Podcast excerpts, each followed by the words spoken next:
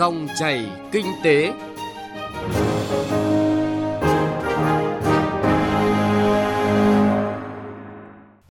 Biên tập viên Hà Nho và Bảo Ngọc xin chào quý vị và các bạn. Chương trình dòng chảy kinh tế hôm nay, chúng tôi chuyển tới quý vị và các bạn những thông tin đáng chú ý. Kinh tế vĩ mô đang hỗ trợ phục hồi thị trường chứng khoán.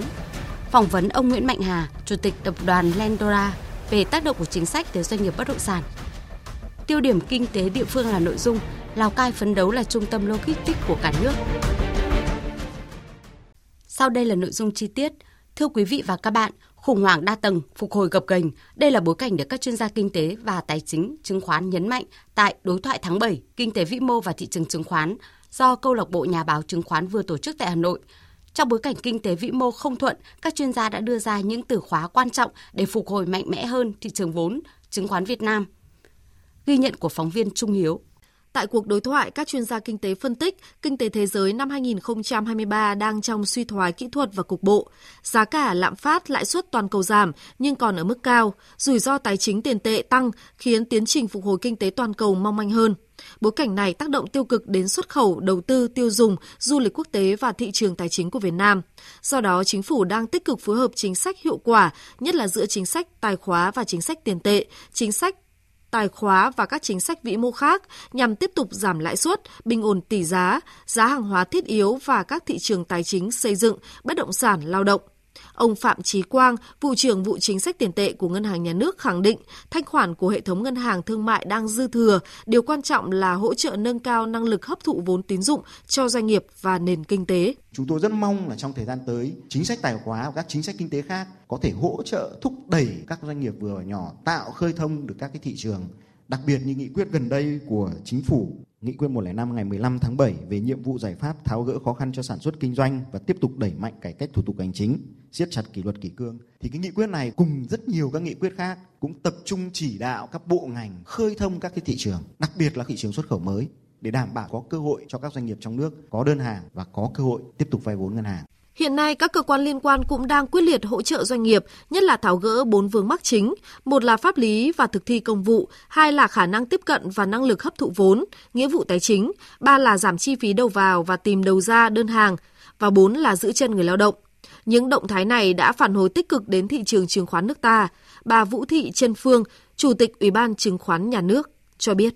Thanh khoản trên thị trường chứng khoán thời gian à, tháng 7 vừa qua ấy, đã tăng 16,5% so với cuối năm 2022 và cái vốn hóa trên thị trường chứng khoán đã đạt 64% của GDP thì đây là cũng đáng là mừng. Và tất nhiên thì là trong thời gian tới thì vẫn còn có rất nhiều những cái thách thức những cái khó khăn. Tuy nhiên đến thời điểm hiện nay thì các cái chính sách hỗ trợ của chính phủ như các bộ ngành đã bắt đầu tác động đến thị trường chứng khoán và tới các cái hoạt động của các doanh nghiệp.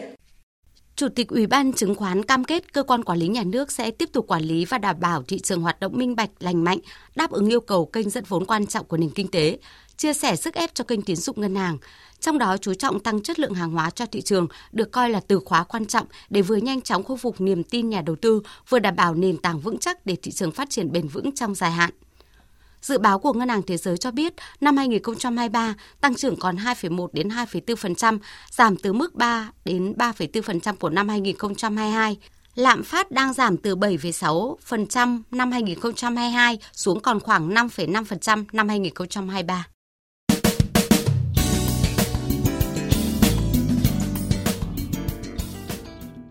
Thưa quý vị và các bạn, nhiều chính sách tháo gỡ khó khăn cho thị trường bất động sản đã được ban hành. Gần đây nhất, Phó Thủ tướng Chính phủ Trần Hồng Hà đã ký ban hành công điện số 469 về tháo gỡ và thúc đẩy thị trường bất động sản phát triển an toàn, lành mạnh, bền vững. Theo đại diện các doanh nghiệp, dù chính sách có độ trễ, nhưng ít nhiều quý 4 năm nay và đầu năm sau, thị trường sẽ có những diễn biến tích cực dần phục hồi, đặc biệt là khả năng thu hút vốn FDI với triển vọng khi Việt Nam tiếp tục được ghi nhận là thị trường tiềm năng. Phóng viên Hà Nho phỏng vấn ông Nguyễn Mạnh Hà, Chủ tịch Tập đoàn Landora về nội dung này. Mời quý vị và các bạn cùng nghe.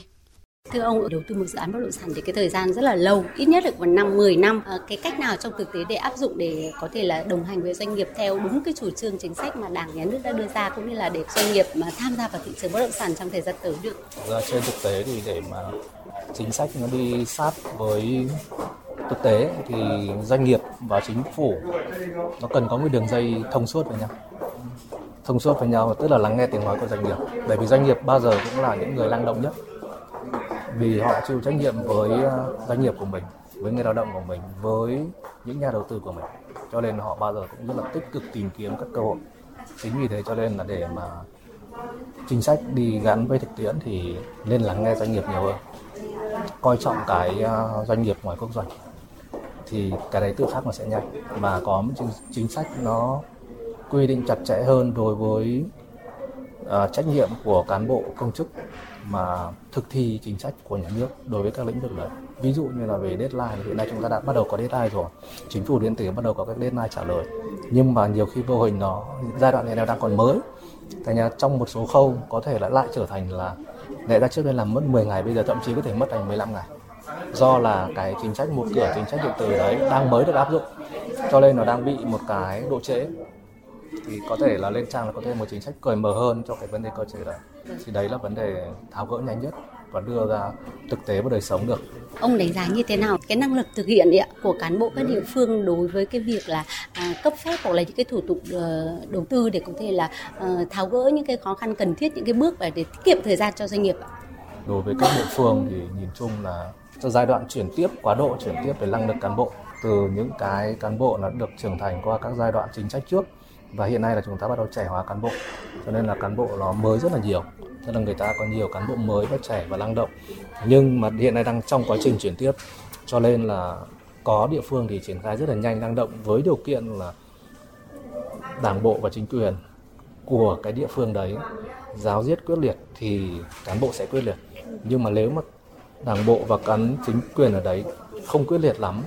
Hoặc là chỉ có bên đảng quyết liệt nhưng chính quyền lại cũng không thực sự là quyết liệt hẳn thì cái hệ thống công chức rồi các sở ban ngành phía dưới nó sẽ bị chậm trễ. Và đặc biệt là phát huy cái vai trò chịu trách nhiệm của lãnh đạo của các cấp sở. Và đặc biệt là cần chú trọng tính uh, cho họ quyền lên cho họ cái, cái quyền hạn nó lớn hơn đối với cán bộ cấp dưới của mình. Ví dụ giám đốc sở có thể quyết định tất cả cái cấp dưới của mình thì nó sẽ dễ hơn.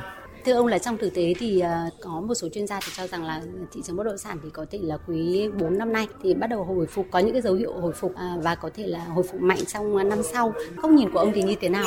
Thực ra nó có một cái điểm giao nhau giữa cái chính sách tháo gỡ và thúc đẩy phục hồi của thị trường với cái việc là trên thực tế là cái sự suy thoái của thị trường bất động sản trong vòng 2 năm vừa rồi thì hiện nay nó, điểm rơi thì vẫn cứ tiếp tục rơi và cái điểm cứu thì nó vẫn cứ tiếp tục cứu nhưng hiện nay để từ chính sách và đi đến thực tế để cho nó dừng lại dừng lại cái điểm rơi ấy, thì nó sẽ có một cái điểm giao nhau nhất định. Tức là tốc độ rơi nó đã giảm xuống và có thể cái điểm mà hiện nay nó điểm dừng điểm đáy khả năng cao nó rơi vào quý 4 cỡ khoảng tầm tháng 11 sẽ là điểm đáy của thị trường. Chứ còn thực ra để mà hiện nay vẫn chưa phải là đáy bởi vì vẫn tiếp tục rơi do chính sách mới ban hành và chưa đi vào đến thực tế. Hoặc nếu có chỗ nào triển khai nhanh được thì thực tế nó chỉ đi được cái tác động đến thị trường nó rất là nhỏ. Hiện nay chỉ gọi là hãm phanh chứ chưa dừng được. Thế thì cái xu hướng về giá bán thì liệu là các cái chủ đầu tư thì có thể là điều chỉnh như thế nào để cung cầu gặp nhau giai đoạn này sẽ là giai đoạn mà những chủ đầu tư nào đã có sẵn hàng rồi thì người ta vẫn sẽ cái giá bán của người ta là dựa trên cái giá thành của giai đoạn trước. Và giá bán hiện nay họ sẽ phải điều chỉnh cho phù hợp với thị trường để đến tay người tiêu dùng được. Là điều chắc chắn chắc chắn là phải giảm nhưng cái giảm này thì hiện nay là đang giai đoạn là có lợi cho người tiêu dùng cho cho nhà đầu tư. Vì thứ nhất là được sản phẩm tốt nhiều sự lựa chọn và pháp lý đầy đủ. Nhưng trong hết cái nhịp sản phẩm tồn kho này thì giá sẽ lên rất cao. Bởi vì giá thành đầu vào hiện nay là rất cao. Đối với một dự án mới nếu một dự án mới bây giờ mà ra một sản phẩm mới hoàn toàn chưa chưa thành hình mà chưa xong xuôi ấy, mà được phép gọi là huy động vốn rồi thì giá nó sẽ cao hơn là cái sản phẩm đã đầy đủ điều kiện và đã đi được và sử dụng được đã tồn tại trên thị trường. Cho nên hiện nay là rất thuận lợi cho người có nhu cầu thật. Thưa ông là hiện nay đầu tư khu đô thị thì bao giờ cũng kéo theo là khi mà hạ tầng cơ sở được đầu tư là thu hút các nhà đầu tư vào đầu tư phát triển khu đô thị thì có cái tiềm năng như thế nào?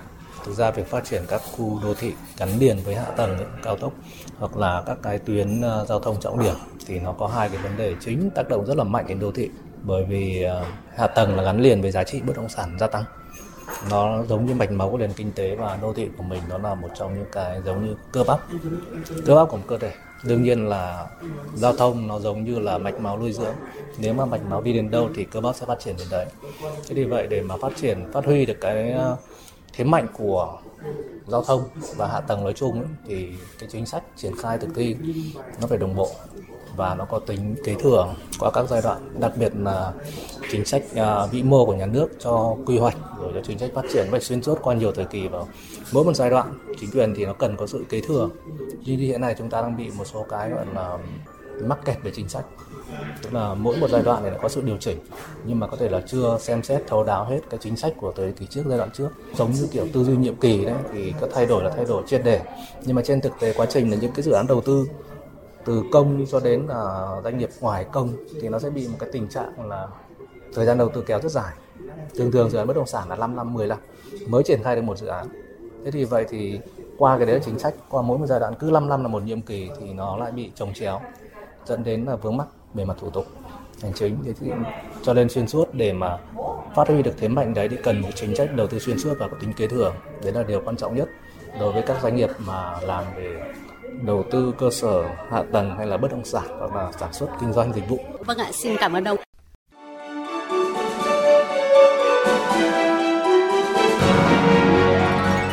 Dòng chảy kinh tế, dòng chảy cuộc sống.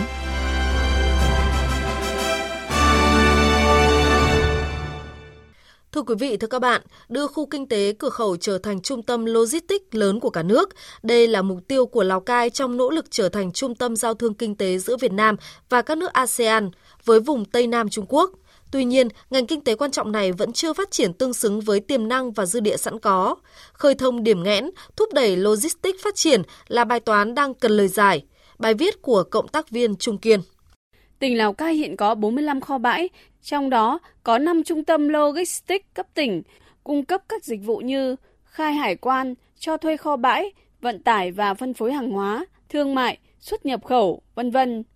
Diện tích nhỏ, lưu lượng hàng hóa thông quan còn ít, chưa có chính sách đặc thù là những rào cản khiến các doanh nghiệp chưa thể đầu tư hạ tầng để trở thành một trung tâm logistics theo quy hoạch của chính phủ.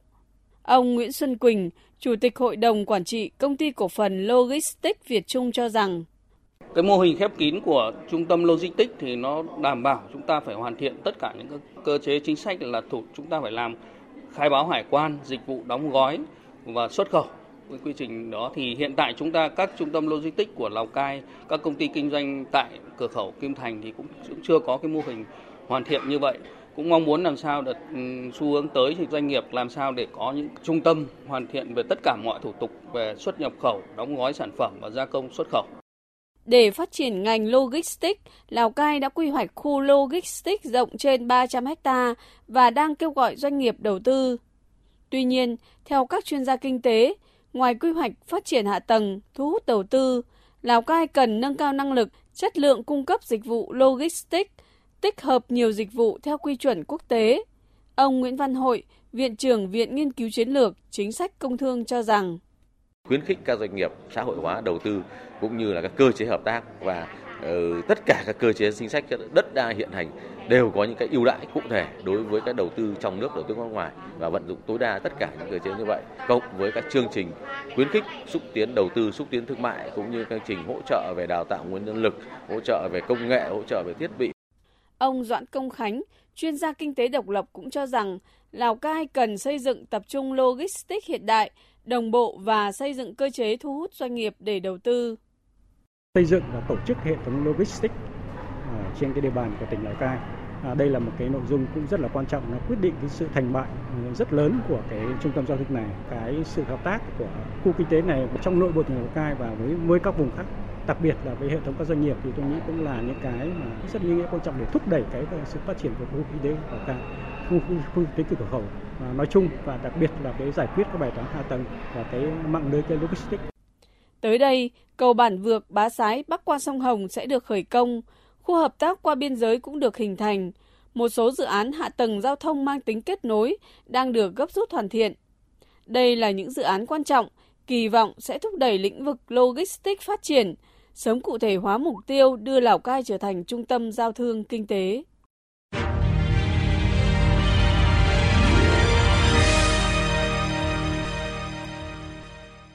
Thưa quý vị và các bạn, nội dung thông tin về việc Lào Cai phấn đấu là trung tâm logistics của cả nước vừa rồi cũng đã kết thúc chương trình Dòng chảy kinh tế hôm nay. Chương trình do biên tập viên Hà Nho và nhóm phóng viên kinh tế thực hiện. Cảm ơn quý vị và các bạn đã chú ý lắng nghe.